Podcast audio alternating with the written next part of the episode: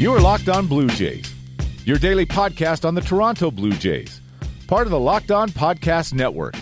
Your team every day.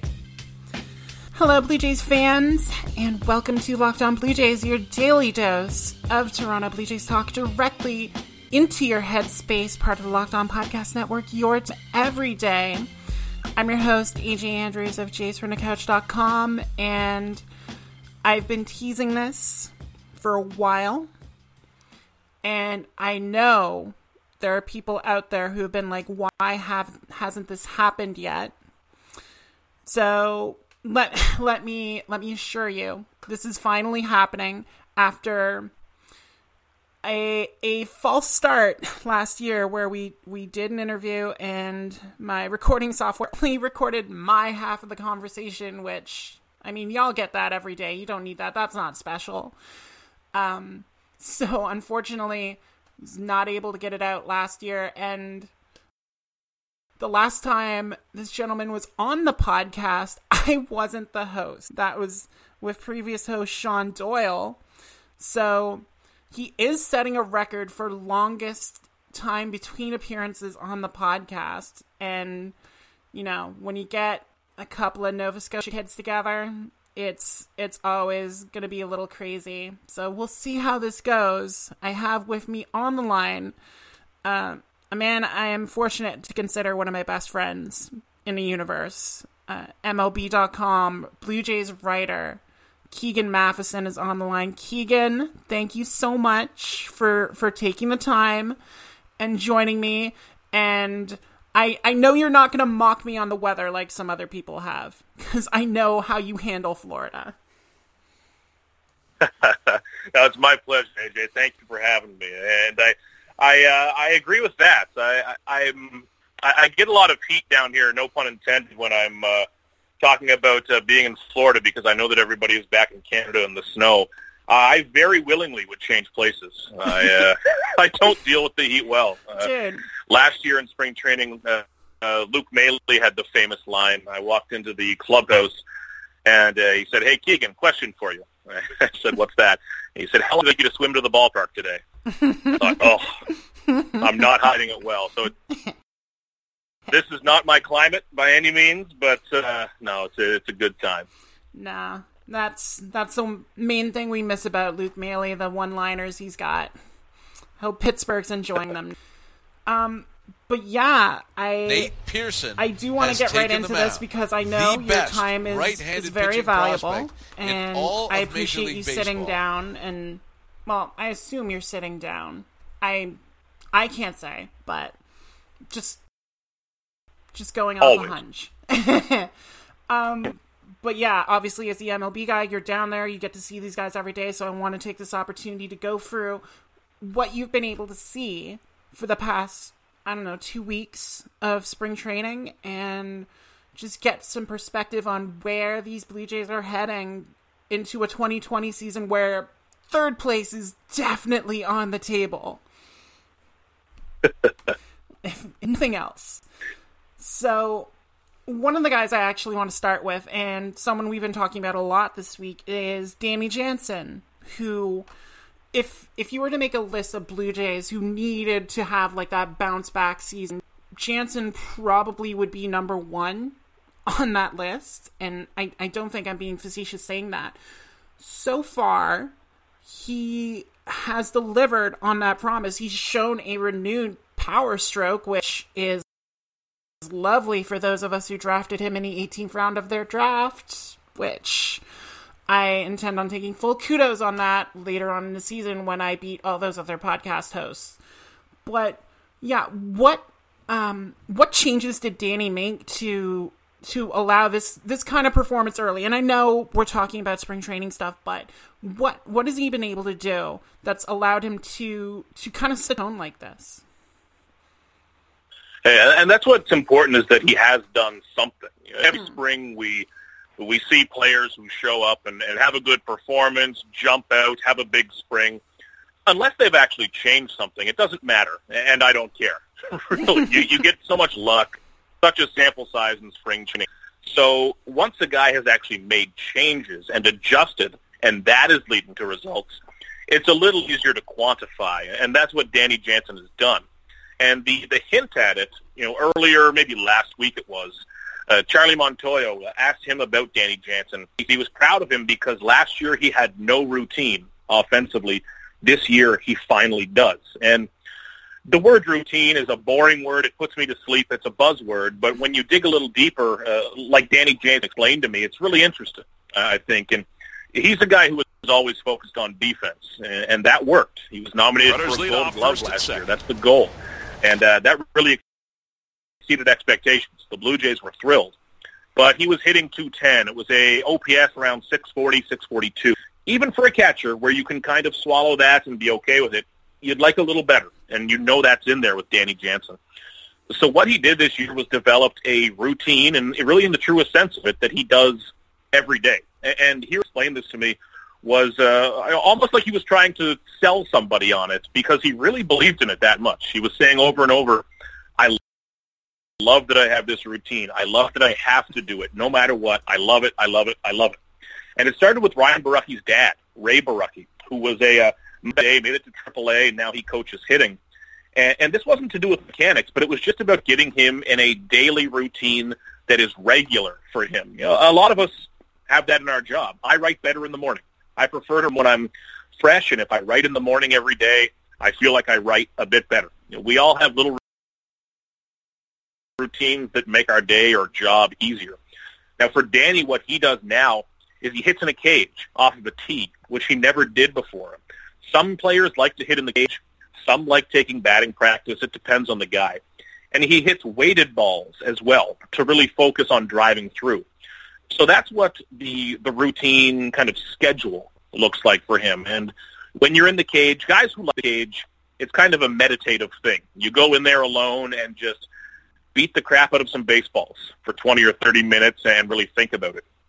Now, the actual mechanical change that he made and that he's focusing on was that he was drifting a bit. And I, I had to explain it and, and actually show it to me. They're drifting back and forth.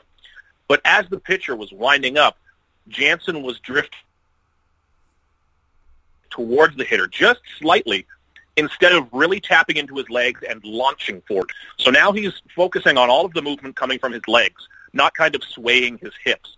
And that's what gets you into power. It helps him be behind the baseball. And uh, hearing Jansen describe this again, it, very passionate about it. Um, you know, I, I've heard a hundred times guys tell me, "Yeah, new routine, I feel good, whatever." And then they go out and hit 190 and they're gone. You know, you see that every year. But uh, there's a, I think, a, a bit more of a reason to believe uh, Danny Jansen and the, the organization certainly does. So I think that uh, the 18th round pick. I, I mean, catchers are a scarce commodity. so if you are you're looking for that, uh, I, I don't know who qualifies as a sleeper or not. I don't play fantasy baseball, but I, I think Danny Jansen is being undervalued uh, offensively right now, and I think he will surprise people like that. I, I do agree with that. I I think you can consider Jansen a sleeper. At least at least I did. But um what you what you're saying about him getting into routine, I think that's going that's a really good point. That's actually going to be really key for Jansen's growth. Look at last season. What really did him in was just the the terrible start he had. Like like March, April, May, he was batting like 160, and when you get into that kind of hole to start the season, it's a really tough climb to get out of. So, do you think this routine? That Danny's established will will kind of help him level out because he's he's kind of important when he's hitting the Blue Jays do a lot better. Last year he actually hit 253 in Blue Jay wins and just 164 in their losses. Jansen's kind of a guy they need to to be able to produce a little little quicker this season. Do you think? He really is. We talk so much about Vladdy and Bo and Biggio and Hernandez, Gurriel, yada yada yada. Those guys will hit. Uh, a couple will struggle, a few will hit. We know that. But the difference between a good lineup and a great lineup isn't always the two, three, and four. It's the seven, eight, and nine. The spots where a pitcher can rest, or where you can put in a reliever that you're not that confident in, and still let them get through an inning. If Danny Jansen hits, and I think the same goes for Travis Shaw, that's a big variable. But if Danny Jansen hits, that really stretches out the lineup for the Blue Jays quite a bit, and you can have him down at eight and nine, still producing. a little bit. And, you know, he's not going to hit 300, but if he can give you some home run power, get on base, you know, we saw that even later in Russ Martin's career. Even though he wasn't doing much, he was getting on base all the time. And that's good enough if you're a good catcher. So in his league, this routine is going to normalize things. And it won't matter so much day-to-day ups and downs. Uh, when you have a routine, it's a good way to refresh. If you don't have something that anchors you every day, and again, this is baseball. You know, if you don't have something that anchors you every day and, and makes something normal, then a bad day can turn into a bad week, into a bad month. But a, uh, having a routine or having a thing you're doing every day, that's a good opportunity or, or, or it's an opening for you to say, okay, snap my fingers, reset, let's start back at zero. You know, whether you were on a high or a low, getting back to zero every day, I think, is what separates really great baseball players. You know, when mm-hmm. when they have a, a ten game home run streak, who cares? They are over fifty, who cares? It's uh, getting back to normal every single day and and staying consistent. Because in baseball, the best players aren't always the most talented; it's the most consistent. Everybody can go three for four. Everybody can hit a home run it's about being consistent and doing it day to day and, and adjusting. So I think this puts him in a much better place to do that. Mm. And I know a lot of Blue Jays fans would love to see him in, in a better place to do that, especially, you know, considering the potential he showed in in his rookie season with the Blue Jays. We'll be back with more from MLB.com's Keegan Matheson right after this message. You are Locked On Blue Jays, your daily Toronto Blue Jays podcast. Part of the Locked On Podcast Network, your team every day.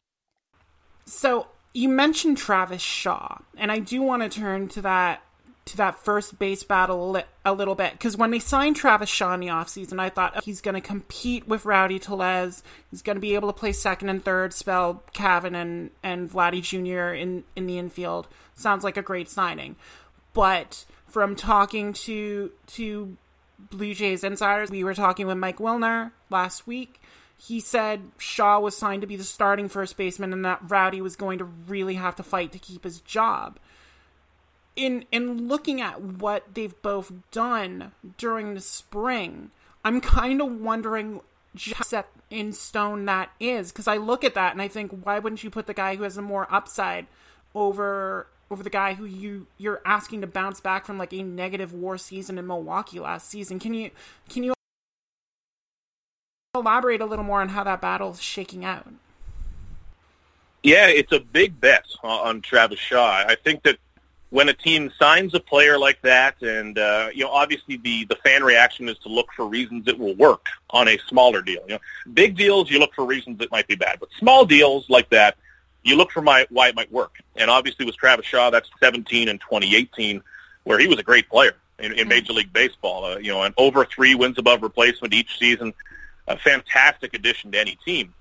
But uh, a couple of numbers also, and that's you know four, as in four million dollars for Travis Shaw, and one, as in one option year remaining on Rowdy Tellez. You know, those are factors. Team control, money matter. And, and Rowdy Tellez's spot as well, being someone who's a little more DH competition than first base, that gets so complicated because the Blue Jays plan on being a bit of a revolving door at DH. So Tellez isn't just competing against Travis Shaw. He's competing against Joe Panik and Brandon Drury and Alford Fisher. Hernandez taking at bats at the DH spot. How many off days does Vladdy need? It's you know, frankly, it's something I've tried to write about a few times, gotten a couple of paragraphs in and thought, man, you're not making any sense. This is this is too tangled. We to wait a bit. So it, it's a it's a crowded picture there. But um, you know, spring training, tough start for Travis Shaw. I think hmm. started one for eleven with seven or eight strikeouts, uh, an RBI single today. But I really think he's the biggest variable in the lineup in terms of how bad he can be versus how good he can be. It's possible that Travis Shaw goes out has a 550 OPS, and the Blue Jays need to make a tough decision. It's also possible he goes out and has an 850 OPS, and suddenly the Blue Jays have a really good lineup, one through seven. That would be big news for the Blue Jays. Uh, you know, not just early in the season, but maybe around July 31st. You know, wink, wink. We'll see. where that goes. But uh, uh, a really big variable for the Blue Jays. He's he's confident that he has turned a corner and found thing, but it's really going to be about results for him. You know, all about results, and I think he'll have pretty close to every day uh, reps at first base. He will play at third when Vladdy is having a day off or um, or DHing. Seeing him at third base looks more comfortable than Vladdy here. There, you can tell he's a, a more natural third baseman. So I, I think that'll be part of the equation as well. Just a, so many uh, pieces to to this puzzle, but I think one one quiet spot is at least for now Shaw getting a, a really long first base. Interesting, because yeah, like like you said, I'm I'm going through the numbers myself, and when I I did see that start Travis had spring training, I'm like, um, this this seems more akin to last season's Travis Shaw as opposed to the guy who's the mayor of Ding Dong City hitting 30 home runs in a season. And I know, I know, I was joking like a week before, like, oh, Rowdy Tellez had that big game against Philadelphia. He's he's gonna be a superstar again, and I I know that quickly that it, was like Anthony Alford. He had that three three game um three steal game against the Yankees, and are like, oh, he's so good. He's and then he proceeded to strike out ten of his next twelve at bats. So it it is really about trying trying to manage those expectations in in spring as opposed to what you're actually going to see. That was my big worry with Shaw. Just is is Occam's rating 19 is who he is now. Yeah, absolutely. That's a that's a worry when you look at that because in terms of first base depth, the Blue Jays, or really most teams, don't have much top level first base prospects aren't the most common thing. A lot of first basemen are converted from other places. Um, you know, even long term on the Blue Jays, I think that their long term first baseman is either Vladdy or Lourdes Gurriel. Long term, I, I think Gurriel could eventually be pretty comfortable there, even. But um, so many conversion projects, so the Blue Jays would have to get really creative if Shaw does not work out there. But uh, you know, like I said, he'll be given every, every opportunity.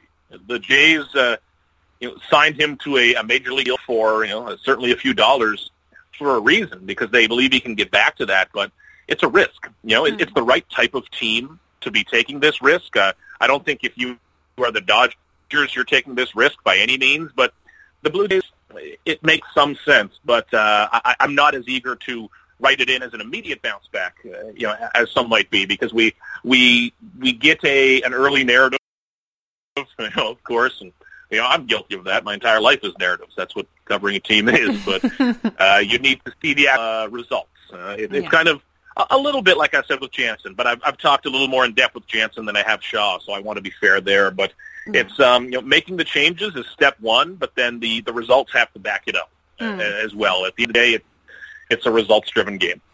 For sure. Um, so being a Toronto Blue Jays podcast, I know there's a bit of crossover with some other Toronto fan bases, so I'm going to use a Raptors analogy here for a second. Given that his family has welcomed Capri into the world is Jonathan Davis ready for a Fred VanVleet like run of form that sees him steal the outfield job away from Anthony Alford and Derek and Teoscar Hernandez and lead the Blue Jays into a glorious new area where he just steals every base he can and can do no wrong? I mean, I'd love to say yes because you'd be you'd be hard pressed to find a uh, an athlete, a professional athlete, um, you know, who who lights up a room like Jonathan Davis, uh, not just uh, and not just him, but what his teammates and coaches say about him. Uh, that's his. Uh, I hesitate very much to say that about anyone because time and time again you say that, think that, and then all of a sudden, yikes! But uh, he's one of the very, very few who I, I'm, I happily say that about, um, and, and who you hear that said about very often. Uh, you know, Charlie Montoyo getting Davis back in the lineup uh, just yesterday on Wednesday in Port Charlotte. I believe we were in yeah. Rays' game. Uh, Charlie said that he might be their best defensive outfielder, and I think you have to agree. And mm. the Blue Jays right now, when you look at those other five, and I'm talking Gurriel, Hernandez, Grichuk, Fisher, and Alford, that's a lot of guys can play center field. But there's a difference between being able to and doing it really, really well. I think Jonathan Davis would be the most natural fit there.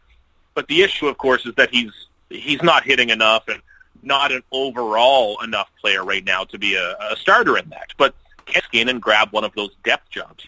Again, options matter. They matter quite a bit in, a situation like this where you have some guys you want to keep in an Alford and a Fisher. But defense is, is really to improve, and especially with a couple of pitchers who who do allow that ball to go in the air. If Davis can just hit a little bit, you know, you almost have to view him like a catcher. I think if he is hitting whatever, if he's getting on base at a 330, 340 clip and stealing you a base, fantastic. There is a, you know, I, I've always thought there is a job for Jonathan Davis in the majors, and I, I'm sure I've said or thought in the past that if there was a 26th roster spot, he's who you want, and all of a sudden there is. And if he starts the year down in AAA Buffalo, I think he's a guy you see up and down quite a bit, and, and he's a guy that you can plug in and do things like that with because he's not just a bat. You know, if if you bring up a slugger from AAA and put them into a few games, maybe they go 0 for 12. That's easy. Mike Trout does that. Mm-hmm. But if you bring up a defender and a base runner like Davis, he can impact the game more regularly off the bench, and I think that's a something to keep an eye on. Maybe not on March 26th against the Red Sox at Rogers Center. Maybe not right away, but April and July and September. He could be a guy who's up and down four or five times and and still have some real value that brings us to the end of this first half of our talk with Keegan Matheson of MLB.com. You can follow him on Twitter at Keegan Matheson because he is that kind of big shot. He gets his own name on Twitter. Meanwhile, you can find me at A underscore J underscore Andrews on Twitter. The underscores are there because Twitter is dumb. You can subscribe to the podcast on Apple Podcasts, Google Podcast, Stitcher, Spotify, Himalaya, however you get podcasts. You can subscribe. Make sure you don't miss an episode. Follow the podcast at Locked On Jays on Twitter, Instagram, and Facebook. You can also find the episodes there. So, for everyone at the Locked On Podcast Network and everyone at jaysfromthecouch.com, I'm AJ Andrews. Thank you all so much for listening to today's episode. And y'all take care.